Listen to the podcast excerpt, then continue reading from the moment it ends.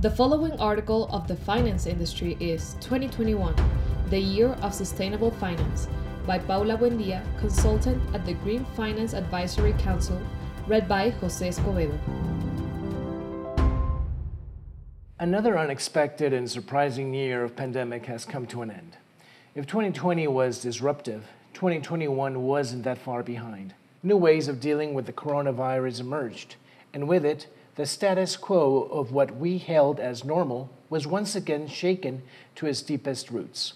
The planet has been in an unprecedented situation for more than two years, which has put to the test health systems, governments, and their public policies, economic systems, human relations, and the way of doing business. The green and sustainable investment market in Mexico turned out to be resilient to the global situation, once again achieving record numbers highlighting the most important milestones in 2021, a total of 39 bonds with green, social, or sustainable labels, financial instruments intended specifically to finance sustainable projects were placed, more than three times the issuance in 2020.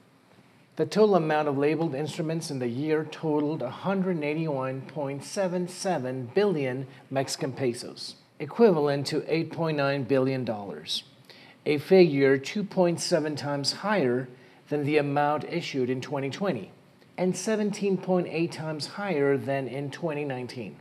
The largest debt issuance was from the Mexican government, with a sustainable sovereign bond of 1.25 billion euros, equivalent to 1.42 billion US dollars. This was the second bond of its kind issued by the federal government where the resources obtained will be designated to implement strategies to reduce social and economic gaps and promote sustainable development goals. The sustainable finance market in Mexico is on the rise, with numbers that continually exceed the previous year. However, the growth of the market in 2021 was outstanding. This trend is a mirror of what happened in financial markets globally. Governments and international institutions are gradually placing a higher priority on green finance, allocating more resources to achieve various commitments, such as GHG emissions reductions or reaching the net zero emissions. According to the Climate Bonds Initiative, the total global debt to date issued in green bonds amounts to 1.5 trillion US dollars, with 452.2 billion US dollars in 2021 alone.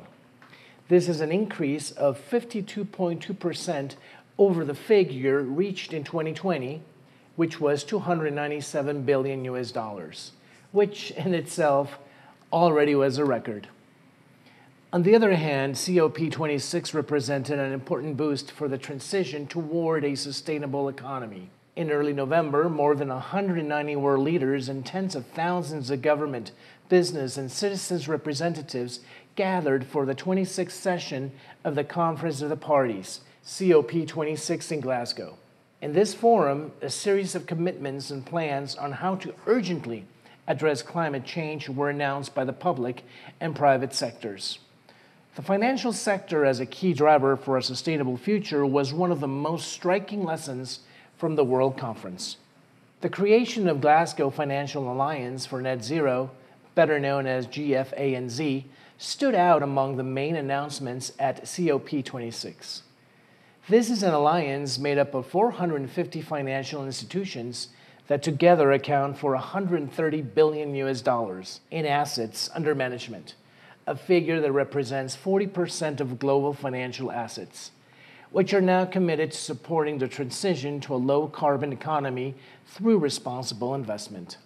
Additionally, 28 countries and development banks, which cover a third of the world's GDP, committed to end the financial of fossil fuels abroad by the end of 2022, prioritizing the transition to clean energy. This will imply a reduction of $8 billion allocated to the funding of fossil fuels each year. Our northern neighbor published its emergency plan for adaptation and resilience, Prepare, in which it states how it will provide $3 billion per year to developing countries to finance adaptation strategies in the face of climate change. This initiative will mobilize public and private capital from the US, creating opportunities for those companies aware of the social and economic impacts of environmental degradation. Meanwhile, in Mexico, the Green Finance Advisory Board, CCFV, held the fifth edition of the most important forum on sustainable financing in Mexico and Latin America, Sustainable Finance MX21.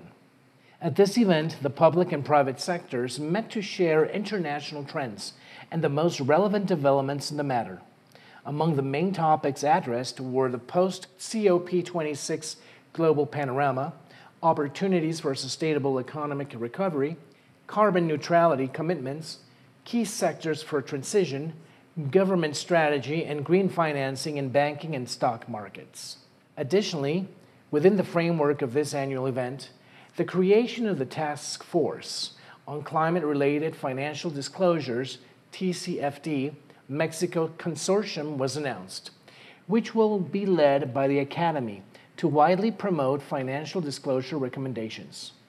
This great advance goes in hand with the request to public issuers on the disclosure of environmental, social, and corporate governance information, an initiative relaunched by the CCFV in 2021 where more than 80 financial institutions, which jointly manage assets of 6.7 trillion Mexican pesos, the equivalent of 4327.4 billion US dollars, and equivalent to 27.6% of the national GDP, unanimously reiterated their consensus to request issuers listed on stock exchanges to disclose environmental, social, and corporate governance ESG information in a standardized and consistent manner using the reference frameworks of the TCFD and the Sustainability Accounting Standards Board's SASB standards.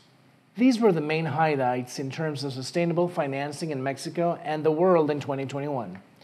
This year, a growing demand for assets and projects linked to sustainability, along with continuous efforts to standardize metrics and performance indicators throughout taxonomies. Reference frameworks and new accounting standards are to be expected. Additionally, greater international support will flow to emerging markets for the sustainable development of their economies. Although it is still quite new, this type of cooperation may be a vital catalyst in the coming decades, pushing our region toward a sustainable and resilient economic transition.